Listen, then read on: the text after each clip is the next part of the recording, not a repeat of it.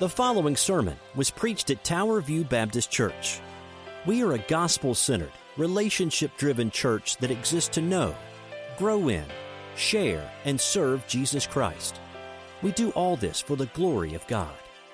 For more about us, please check out our website at www.towerviewkc.com.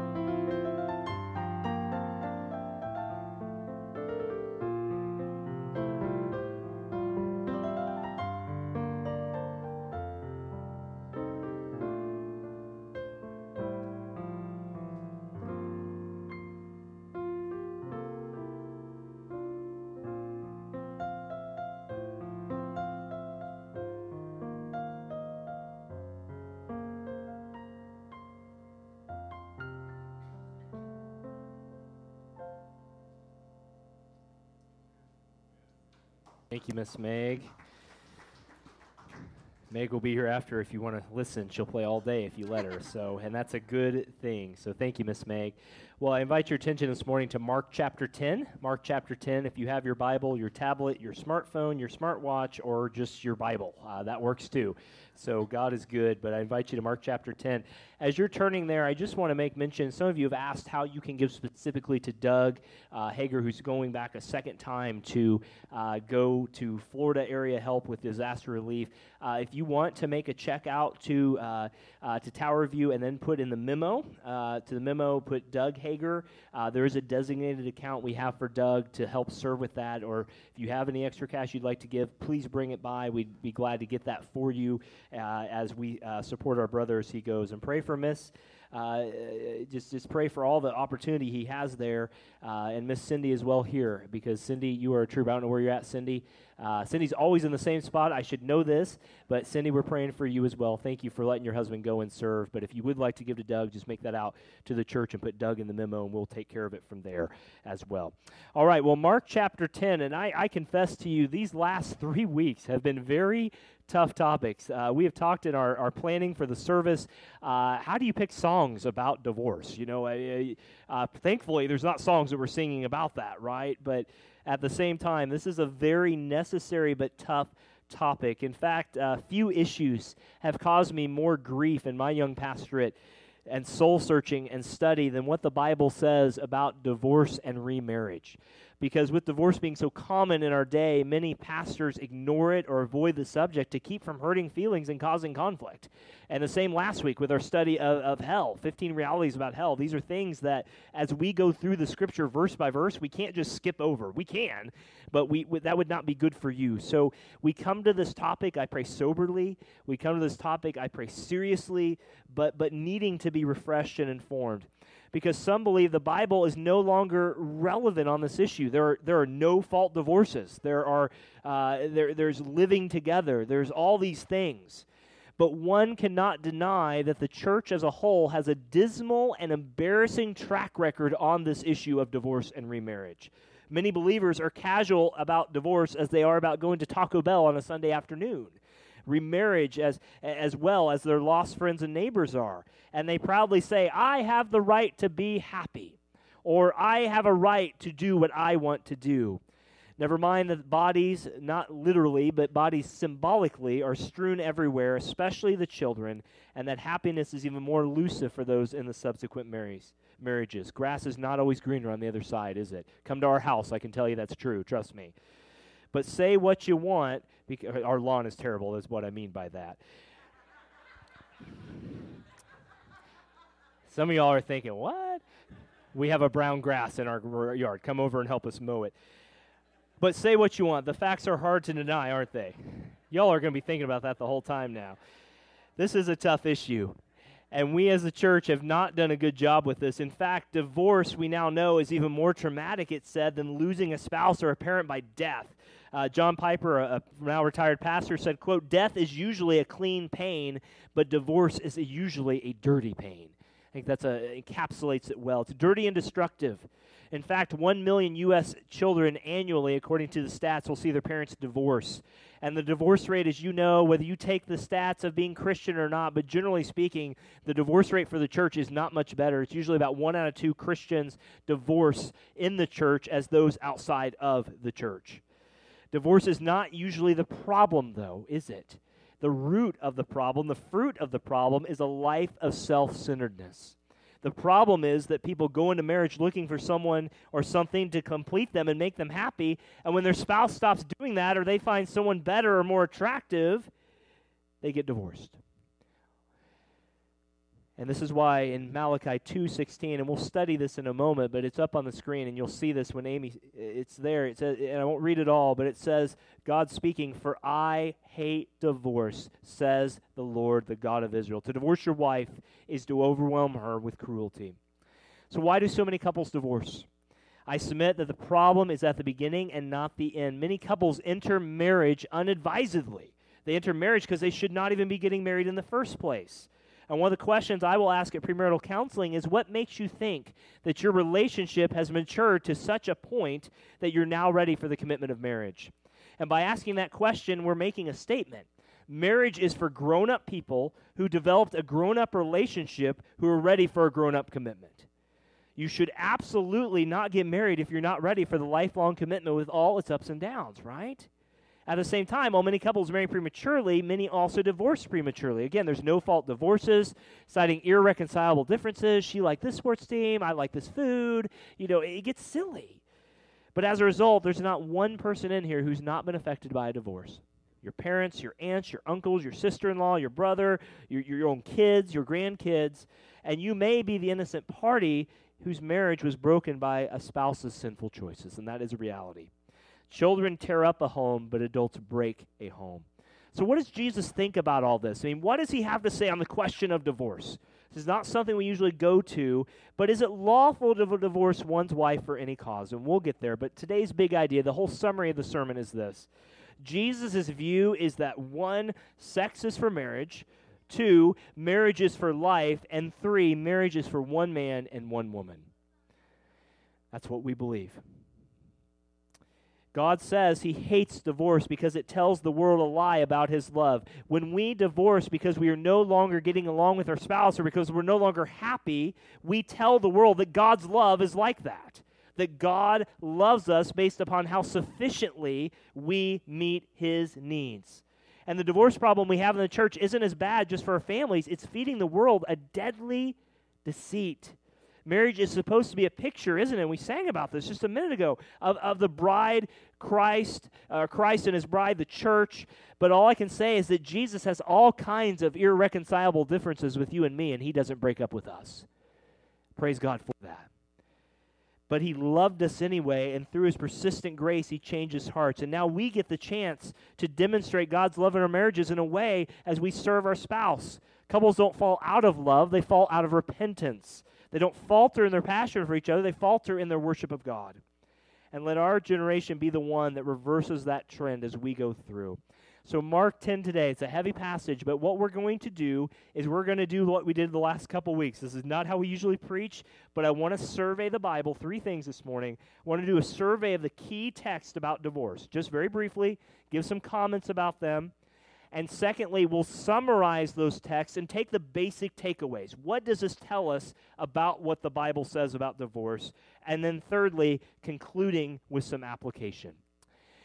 Now, I want you to put yourself in the preacher's shoes for just a moment, if you will, okay? There are a couple challenges when you preach on this topic. One challenge is that there are so many legitimate approaches to take on this topic. I could make a warning and say marriage is sacred. Remember your vows. Jesus never encouraged a divorce, so don't do it. We could preach that way. We really will, because the weight of the New Testament falls on the side of warning about divorce. But I could also use this sermon to talk about God's compassion for those who've been hurt in marriage, or those left behind in marriage, or those who've been sinned against in marriage. That's another viable option. But I could also take a more theological approach and try to explain the acceptable grounds for divorce and remarriage. We'll touch on that a little bit. And I wish I could go deep, and you may be asking, well, what about my situation? Is this legitimate? Is this not legitimate? Is this something? You come talk to Nelson or myself, Pastor Nelson, myself. It's not the time to cover every topic. But what we can do this morning is provide you what the Bible says. It's not up to you to make that interpretation of what the Bible says. It will be very plain what it says. But it's up to us, as with all things, to not just be hearers of the word, but to be doers of the word also. So with that in mind, would you join me in standing this morning as we read God's word, if you're able, as we do? Mark chapter 10, verses 1 through 12. And just so you know, those of you who are keeping track, we are still on point to finish up by November 2019 with the book of Mark. Amen? But this was going to be 2 sermons. I boiled it to 1. You can thank me later, but praise God for all things. Let's read God's word this morning. Mark chapter 10, this is what it says. And he, that's Jesus, left there. That was the region they were at, and went to the region of Judea and beyond the Jordan, and crowds gathered to him again. And again, as was his custom, he taught them. And the Pharisees came up in order to test him and asked, "Is it lawful for a man to divorce his wife?" And he answered them, "Well, what did Moses command you?" Verse 4, they said, "Moses allowed a man to write a certificate of divorce and to send her away." And Jesus said to them, "Because of your hardness of heart, he wrote to you this commandment. But from the beginning of creation, God made them male and female. Therefore, as a man shall leave his mother and father and hold fast to his wife, and the two shall become one flesh, so they are no longer two, but one flesh. What therefore God has joined together, let no man separate." And in the house of the disciples asked him again about this matter. And he said to them, "Whoever divorces his wife and marries another commits adultery against her. And if she divorces her husband and marries another, she commits adultery as well." The hard thing this morning as we look at this passage is not to ignore this. Don't ask about it. Don't tell about it. Let this be the big elephant in the church room. But today I pray we can apply what God's word says to what our situations are as we go forward. It's a tough issue, but it's a necessary one. This is why we believe God's word is sufficient. So will you pray with me as we start this morning? Father, as we come before you on a longer introduction about a tough topic, Thank you that your word really is sufficient for all matters of faith and practice as we believe. There's nothing that we're going to study today, Lord, that is not applicable to some way, shape, or form in the situations in this room.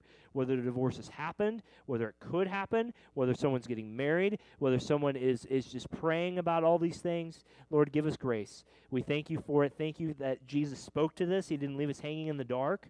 Thank you that your word allows us a glimpse into your mind and your heart, Lord. And thank you that you have never divorced us. Thank you that no one can snatch us out of your hand, that nothing can separate us from your love, even when those irreconcilable differences of our sin and our lives would make it seem or think so. Thank you for your holding grace to us, Lord. We pray this all in Jesus' name, and God's people said, amen. You may be seated. Well, I'm going to ask you keep your thumb in Mark chapter 10. You need to hold that spot, but I want to remind you that we're going to be flipping a lot, and because of the length of the passage and your eyesight and my eyesight, you're going to flip with me because I can't put it all up on the screen, or you're going to need like a telescope is how small that would be. So I'm going to ask you to turn with me, hold Mark, and go to Genesis chapter 2, verses 18 through 25. Genesis chapter 2, verses 18 through 25. Now, Jesus, of course, as he's moving through Mark 10, he's entering the final months of his ministry, and the Pharisees are not going to let him go before they get a couple quick questions back. But I want to give you the survey of the key text, and the study just demands that we do so in a way that honors God. And so, as you're turning to Genesis chapter 2, I want you to know as well that in Jesus' day, there was a big question about divorce.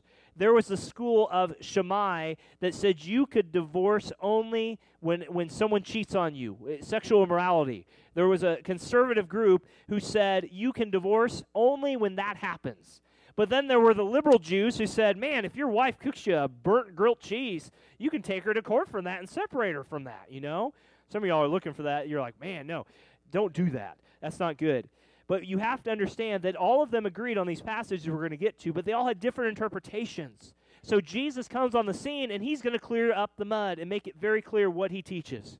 So he takes them back, first off, to Genesis chapter 2, and listen to verses 18 through 15 as we read.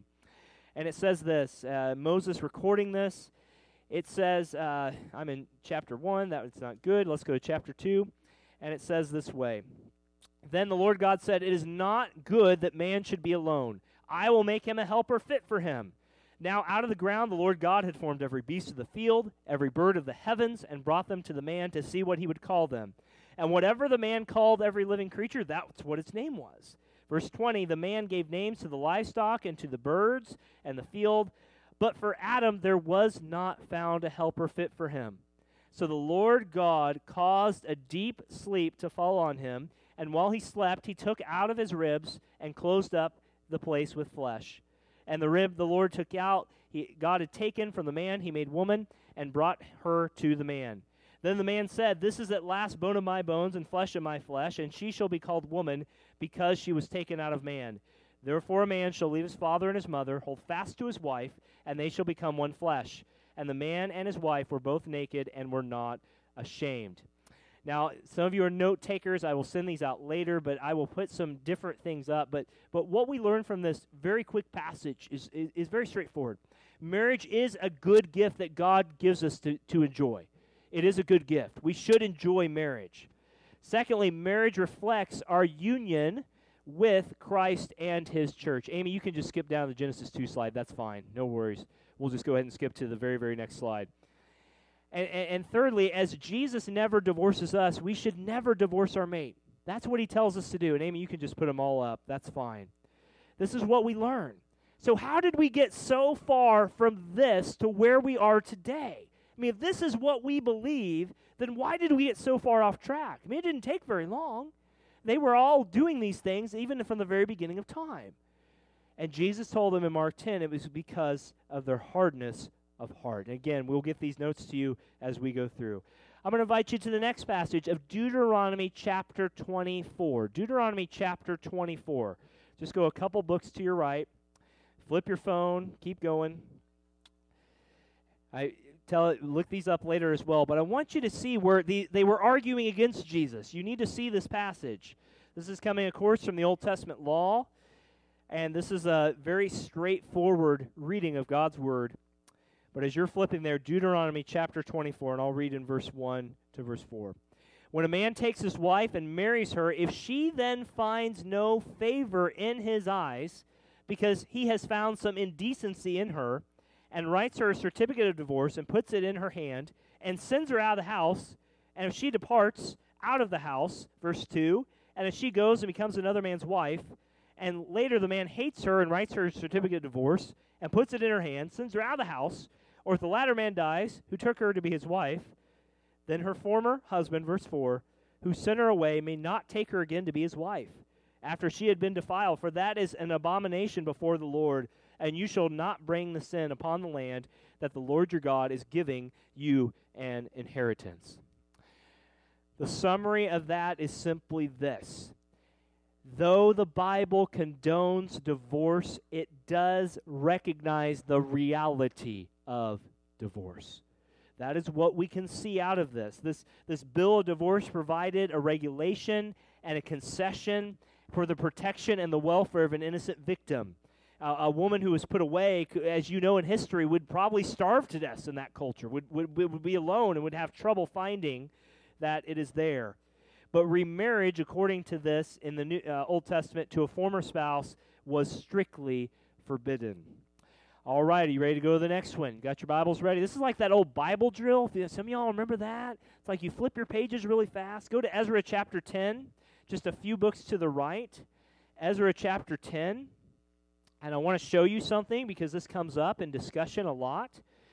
And I promise you our study will yield you a lot of good things. We'll just have to walk through the Bible this morning. Thank you for your patience. This is not our usual MO, but it is good for us to see what the Word of God says. Ezra chapter 10, verse is 2 to 4. Ezra 2, 10, 2 to 4. Ezra is after the book of Chronicles. It's before Nehemiah. So 1st and 2nd Chronicles, then Ezra. Here's what God's Word says. While Ezra prayed, I'll start in verse 1, and made confession, weeping and casting himself down before the house of God, a very great assembly of men, women, and children gathered to him out of Israel, and for the people he wept bitterly. And Shecaniah, the son of Jehiel, one of the sons of Elam, addressed Ezra, verse 2, "We have broken faith with our God and have married foreign women and the peoples of the land. But even now there's hope for Israel in spite of this. Therefore, let us make covenant with our God to put away our wives and their children according to the counsel of the Lord and those who tremble at the commandment of our God, and let it be done according to the law. Arise, for this is your task, and we are with you. Be strong and do it." And if you'll go down to verse 10 of chapter 10, this is what Ezra the priest said after they came out of captivity. Verse 10, "And Ezra the priest stood up and said to them, 'You have broken faith and married foreign women, and so increase the guilt of Israel. Now make confession and to the Lord, the God of your fathers, and do his will. Separate yourselves from the people of the land and from the foreign wives.' Then all the assembly answered with a loud voice, 'It is so, we must do as you have said.'" Wait, this seems odd, doesn't it? Wait, is Ezra commanding them to mass divorce? I mean, there's that old show, Divorce Court. It might still be around on reruns somewhere. I mean, he went before them, and he's telling them now to mass exodus, divorce everyone? That seems a little bit odd. Well, positively, this is what we know. This is the summary of it, is that mass divorce, because divorce is a lesser evil, if you will. God hates divorce, but he hates idolatry worse. And these people had been so idolatrous that they had married the nations he told them not to. So in its best light, this is eliminating the greater of the two evils. Defilement through mixed marriage would lead to idolatry. It's a tough text. This doesn't mean you're going to come up here, we're going to start a divorce court in our church, and all of a sudden we're just going to say, put away your wives. That's not what's being said. This was a very special time under his very special providence as God goes. All right, now go over to the last book of the Old Testament. We're testing your Bible skills this morning. Malachi chapter 2. Malachi chapter 2. And I want you to go to Malachi chapter 2 and verse 13. If you've gone to the book of Matthew or book of Mark, go back to the last book of the Old Testament, Malachi chapter 2. I want you to see what the prophet says as we make our way to the New Testament. Hear the word of the Lord this morning. Malachi 2:13 through 16. And it says, and the second thing, God speaking, you do. You cover the altars with tears and with weeping and groaning because he no longer regards the offering or accepts it with favor from your hand. But you say, why does he not? Because the Lord has between you and the wife of your youth, to whom you have been faithless, though she, your companion and your wife by covenant. Did he not make one with a portion of the Spirit in their union? Verse 15, and what was the one God seeking? He was seeking godly offspring. So guard yourselves in the Spirit, and let none of you be faithless to the wife of your youth. Verse 16, for the man who does not love his wife but divorces her, says the Lord God, the God of Israel, covers his garment with violence, and says the Lord of hosts. So guard yourselves in your spirit, and do not be faithless. What do we learn from this? Very, very simply, God hates divorce. It is never his perfect will. These are pretty tall words, aren't they? These are very tall words indeed. Now, I want you to go, as we go to the New Testament, I want you to go to Matthew chapter 19. I want to take you to Jesus' other account of the same story we're reading in Mark 10 this morning. Go to Matthew 19, and I think this will open up a little bit more. One book to the right, Matthew chapter 19 this morning.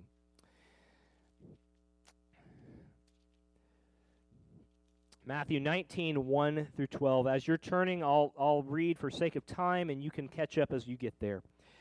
Now, when Jesus had finished these sayings, he went away from Galilee and entered the region of Judea beyond the Jordan. And large crowds followed him, and he healed them there. And the Pharisees came up to him and tested him, saying, is it lawful to divorce one's wife? Let me stop right here. This is Matthew's account. It's the same as Mark's. Mark's is a shorter account. Matthew's the longer account. But here's what is said. He answered them, have you not read from the beginning? He who created male and female made them male and female, and said, therefore a man shall leave his father and his mother and hold fast to his wife, and the two shall become one flesh. So they are no longer two, but one flesh. What therefore God has joined together, let not one man separate. They said to him, well, why did Moses command him, verse 7, to give a certificate of divorce and to send her away? He said to them, because your hardness of heart, Moses allowed you to divorce your wives. But from the beginning it was not so.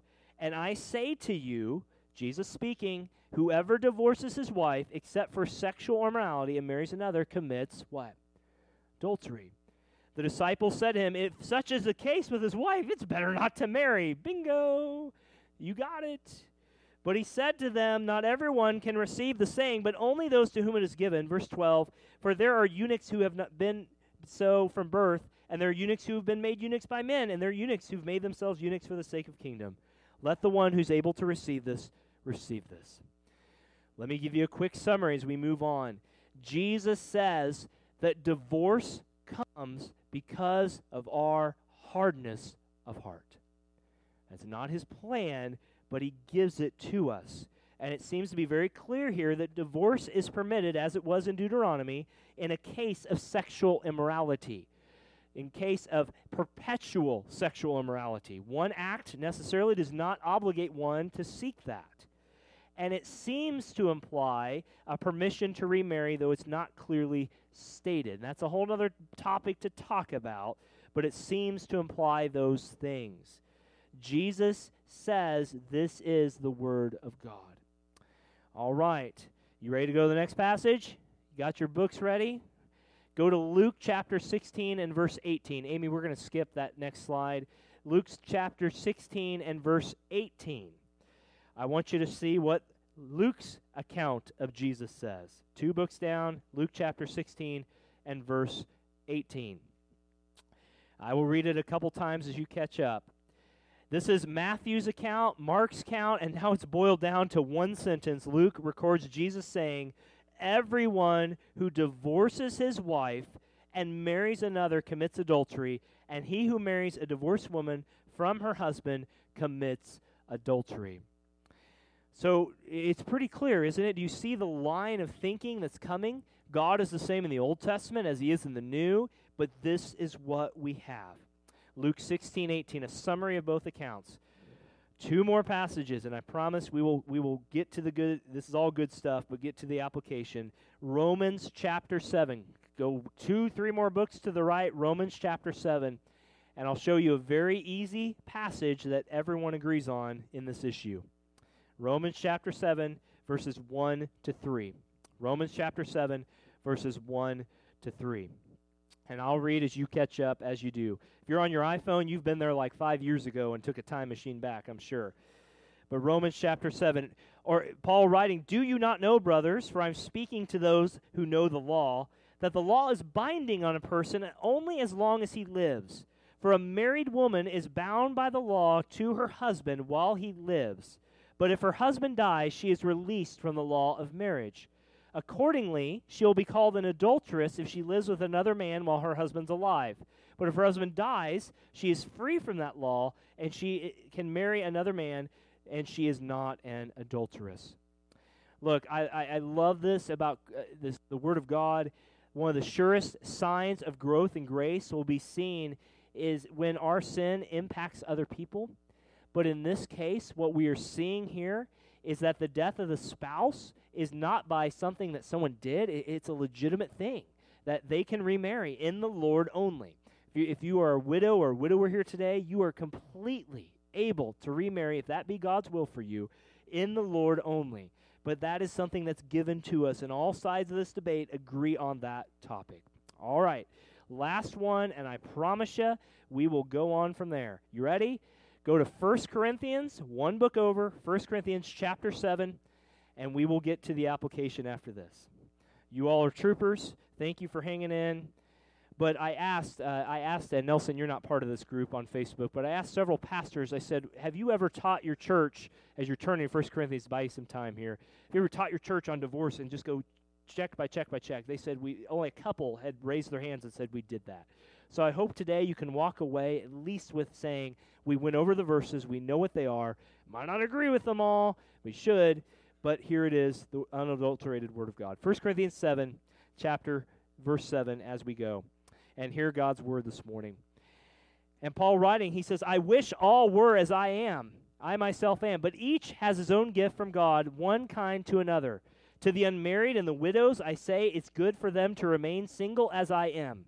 But if they cannot exercise self-control, they should marry. For it's better to marry than to burn with passion." Here's that takeaway. If you are single and you feel like you can walk a life of purity in a sexual manner before the Lord, celibate as you are, then you walk that life.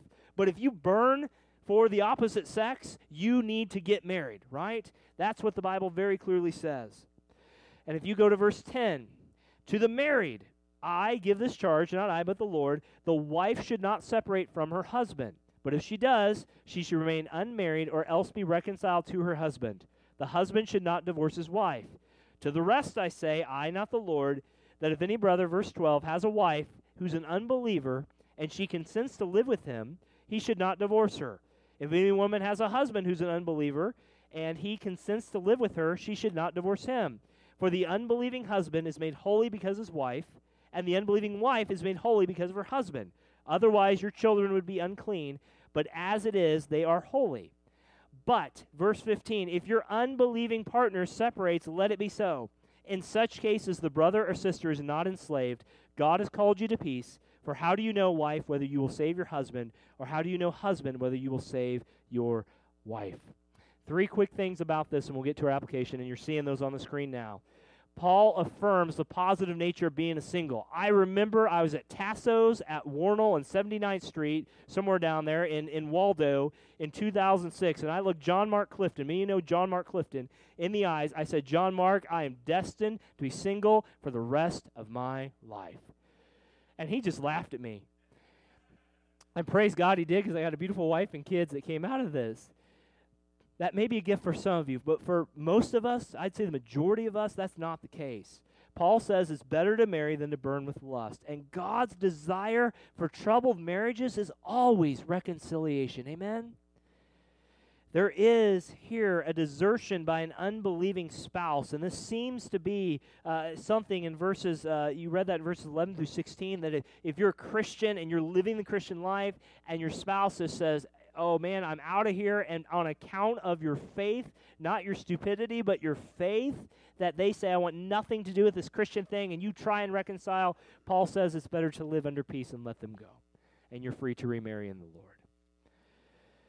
Desertion by an unbelieving spouse, it seems, permits divorce and grants permission for remarriage. That's debatable, but that is the classic and has been since the Westminster Confession of the 1600s and so on and so forth. So what does this mean for us? What does this mean for your family member who's struggling through divorce? What does this mean if you're on that issue yourself, or if you've come out of divorce, or you're a single person or a young person, you say, wow, this marriage thing's really hard. Yes, yes, yes, and yes. It is. Let me give you some takeaway from these things. I promise I'll go slow if you're taking notes. The basic takeaways we see from these passages, second point, is our goal with this issue must be to be biblical and not emotional. Emotional because you know as well as I do, one time you love your spouse and something happens, another time you say, oh, that's it, I'm done. We should emphasize, our goal should be to emphasize prevention and not be reactionary. The latter of being reactionary is difficult, especially those who experience some kind of pain. Secondly, God's intent is for one man and one woman for a lifetime. We know this. I don't care what the Supreme Court did in late June of 2015 when we first came. Marriage is between one man and one woman, and there's nothing else that God recognizes as being holy or divine within his providence. Thirdly, God hates divorce. That's a very basic takeaway. It's very, very clear from the passage. Malachi 2 especially nails that home. God hates divorce. Let me give you a few more, and I promise there will be a few more because you need to hear these. Number 4, basic takeaway from all those Bible texts. God's desire is that troubled marriages would be reconciled, that you don't just throw in the towel necessarily. Look, if you are, and we'll get here later, but if you're in an abusive situation, you need to seek help with that. We are never, ladies, guys, you should never put your body in a place where you are literally at the point of death just because that, yes, honor your marriage, but there's also a point where you may need to be separated for a time for the sake of your own health. Does that make sense? Should never encourage people to enter, at least in the sense of a normal marriage, those who are under abuse. But that abuse may not be predicated in the sense that that is grounds for divorce biblically. I hope you see that line. But divorce, number 5, may be biblical in at least a couple cases. These are very clear from Jesus' words and the words of 1 Corinthians, that sexual immorality. Divorce or remarriage is not sanctioned for reasons other than sexual immorality or desertion by an unbeliever. Some would say it's better to stay married than to commit sexual immorality or be unduly burdened or oppressed in a single state, but it's clear that God would encourage a single person that sometimes it is better. But hear me very clearly. There are marriages that you know about that have separated early on these issues simply because it was more convenient for the pocketbook than it was to be holy before the Lord. Be careful. This is not an easy out card. Oh, Jesus said, if he cheats on me, I can get out of that marriage. Friends, I hope you have more stock in your marriage than just simply one time. We are all sinners. That doesn't mean that that person should not be brought under church discipline. That doesn't mean that person has lost credibility. But don't throw out your marriage just because of one instance. You work it out to the best you can until you can. And if you come to me and say, Pastor, should I get a divorce? We're going to have a long, long conversation. Because it's more than just a simple yes or no. What does this mean? Let me conclude with this. And I told you it's a very different message than usual, but I want to bring this back. If you'll turn back to Mark chapter 10, I want to bring this back to where we are with Jesus' words here. Where we are with Jesus' words. Jesus is speaking to a crowd. He's headed to the cross. These next year that we're studying is the last 4 months of Jesus' life. It's like going from November to March or April. This is it. He's headed in. He's going for the end goal. And you notice, before we conclude this more, you notice there in verse 2 that they ask him, is it lawful for a man to divorce his wife? Do you remember back in February that John the Baptist lost his head for what very reason? Because he called out Herod. Do you remember this? He said, Herod, you're living in sin. You cannot marry your brother's wife. Stop that. And he got thrown in jail, and and Herodias' daughter did this dance, and she said, Herod, being a drunken stupor, said, what do you want? and Herod said, or Herod's wife said, tell him you want John the Baptist, all because he stood on marriage, as the Bible said. So they come to trap him. And what do we learn from all these instances, and what do we learn from Jesus? Let me state it again. Number one, marriage is a gift and a work that God, a gift that God receives its meaning and significance from God. Marriage is not good just because the culture says it is. Marriage is good because God says it is. Amen? Marriage is good because God defines it. I don't care what 7 justices on the Supreme Court say. Marriage is very clearly defined. One man, one woman for life. That is what we know. Doesn't mean, and if you, we've spoken on this, you can go back on our website, Tower View KC. We've spoken about different things, and might put that out on an email about how to talk with those in same-sex marriages. It doesn't mean that we hate people. It doesn't mean that we don't love people. We should love all people, amen? These doors should be open to all who come. But as Christians, we hold that line because the Bible holds that line.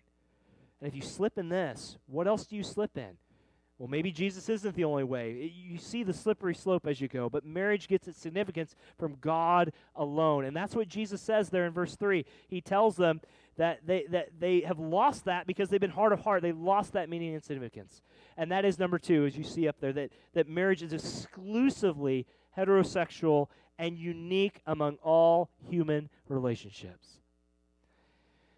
Friends, our church, I pray our church never bends backwards on that. If someone were to come and knock on our office door and being of the same sex and say, I'd like you to marry us, with respect, I would say no, even if it means my name would be dragged through the mud publicly for that. We stand on the Word of God unapologetically. Amen? And we do that not to be a stick in the mud, not to be a narrow-minded, bigoted Southern Baptist preacher who likes to pound the pulpit. We do it because God says this is what He expects of us. Thirdly, God's plan from the beginning is that marriage would be permanent and indissoluble. Look at Mark chapter 10, verse 9. What therefore God has joined together, let no man separate. That's what we know.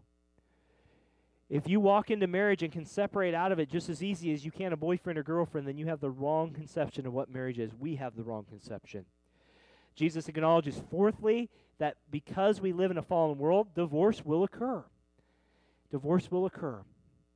That's very straightforward in verses 3 and 4. He tells us that. We'll go to the next one. I know some of you are taking notes. We'll get all this out to you, I promise. But to divorce one's mate and remarry another without biblical cause is cause for sin of adultery. If you just decide that you don't like, I don't know, you don't like the car that your wife drives, and you told her if she would buy this car, you would stay in the marriage, and you leave because you don't like that cause, sir, that is absolutely wrong to get out of marriage for. That is called the sin of adultery. If you leave for preferential things, and it's not within the long-standing things of sexual immorality or desertion by an unbeliever, you have no grounds to remarry whatsoever. Whatsoever. It doesn't matter if you go, well, I'm going to talk to this pastor, and if I don't like him, and this happens a lot in the office, I'm going to go talk to that pastor, well, they'll marry me, why won't you? You're just an old fuddy-duddy. You don't like me, do you? Well, I do like you, but I like you enough to tell you the truth. We love you. Where the sin of adultery and or divorce has taken place, forgiveness is possible and available to those who repent and confess their sin, and Amy will put that up. 1 John 1:9, do you know that verse? If you confess your sin, He is faithful and just to forgive you from 98.9% of your sin? Nope. From all your sin, amen? That's what we know. God is so good. And I'm going to go to another one. I'm chucking through these quickly. Tina's up here like those stenographers in a courtroom. She's going to town here. I promise we'll get these out, but I want to get to this. If we are in an unbiblical marriage, we should not to attempt to get out of it. You know, there's that classic example that they bring you at the seminary level, and thank God for our seminaries. You pray for Midwestern. Thousands of students are going there now. If you hadn't heard that, God is blessing that seminary. Socks off. Praise God for that. We have several in our church that are part of that. But if you're in an unbiblical marriage and you hear this today, this is not grounds for you to go out and say, well, I shouldn't have married you in the first place. That was wrong. I'm just going to divorce you. Two wrongs don't make a right, do they? Be very careful. So what do you do if you're a pastor and you come in, you know there's a couple who married unfaithfully to each other and it's been 30, 40 years? What do? You love them where they are. You counsel them through that grief. You teach people where they are.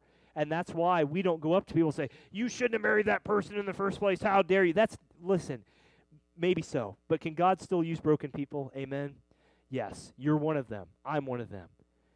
Our church is one of those. But just because you're in an unbiblical marriage now, you stay faithful to the wife or the husband, whatever it is, vice versa there, till God calls you home, brother or sister. And if you have grief with that, you take it to the Lord. But praise God, He gives us grace. And in the church, we should emphasize the value and dignity of marriage for those who are there and eliminate the shame and stigma. It's tough being a divorced person in a married context, isn't it? I remember being a single, and it was tough. Every grandma had a granddaughter who ever wanted to, you just need to marry my granddaughter. You know, that was hard enough on the single side. If you've been divorced, you know it's hard. You know it's tough. And what I want to conclude with, and this is a big survey, very, very easily, and Amy's going to put this up. Two things. Take this to the bank. We should hate divorce because God does, right? Amen. But we should love divorced people because God does. Amen. How does that work? How do you do that? How do you say, stick out your marriage, but love these people who are in unbiblical marriages? You do it because that's what God has done with you. That is the gospel, folks. God had told you to not sin, and guess what? You were born into sin. And when you became a toddler, you definitely sinned, right? And when you got a hold of those things, you got a hold of more things. And you kept sinning and sinning and sinning, and then you got saved, and you kept sinning and sinning and sinning, and yet God said, I'll never leave you nor forsake you. He loved you where you were, but He didn't keep you there. He kept you moving forward in grace because He who began a good work in you will complete it at the day of redemption. Church, I pray, if you're here today and you've been divorced, I pray that you feel loved in this church. Not a stigma. Because you know what? Choices have been made, real choices. But we've made real choices and God still loves us. It doesn't lessen the sin. It doesn't lessen God's commands. If we hold these two things tightly, we are doing what the Bible tells us to do and bearing one another's burdens, Galatians 6:2. It's tough. So what does this mean for us as a church? I pray that we live out these two things you see up on the screen. And if you're here and you're divorced and you're struggling, talk to Pastor Nelson and myself. We'd love to sit down with you as best we can and work with you. I've only been married 8, going on 9 years. I don't have a ton of life experience, but we have the Bible. Nelson's been married, well, I won't say how long because Sonia's in here, so that's all right. But we have people in this church who love you and care for you. We have couples who've been married. I look at Donna and Shirley, 60 years. Lorna Masel, 61, 62. Happy birthday, Masel, by the way. All these things. If you're here today and you're feeling a weight of just like the Scarlet Letter lady felt, if you know that story from the old Puritan days, don't feel that way. Bring it to the cross. Take it to Christ. Let Him heal you and let the body of Christ love you where you are. And may that be so with whatever you bring to Him. Will you pray with me as we close out today? Thank you. Father God, this is indeed a very tough topic, and as I often do, probably bit off more than I could chew in one sermon.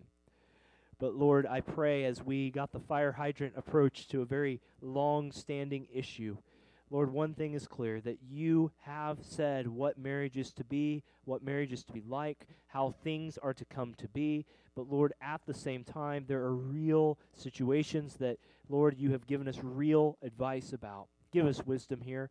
Father, help us to love the covenant of marriage, Lord, as it is, one woman, one man, until such a time, Father. But at the same time, may we have great grace for those who have been in and are in situations that may not be to the letter of the law, Lord, but may we encourage, may we grow, may we exhort, may we rebuke at times if necessary, but may it all be done, as 1 Peter 3:15 says, with gentleness, with patience, and with respect. Father, I pray as we preach the gospel that whether one is gay, unisex, transgender, metro, whatever else designation out there, identifies as an animal, is really whatever. Lord, we thank You that in Jesus Christ there is nobody too far, the drunkard, the sinner, the worrier, that all these sins we bring to You, Lord, that You are enough, and at the cross You said, it is finished, and there is no wise one who You will cast out to those who repent and believe the gospel. Father, we are evidences of that today. Help us to walk in this love this morning. Father, we thank you for your word. Can't say I would have preached on this any other way except if this had been not through your word. Thank you for the gospel of Mark. Thank you for this dear, sweet church. Give us great grace now, greater grace than we deserve, but Father, all the grace that we need. We pray this in Jesus' name, and God's people said, amen.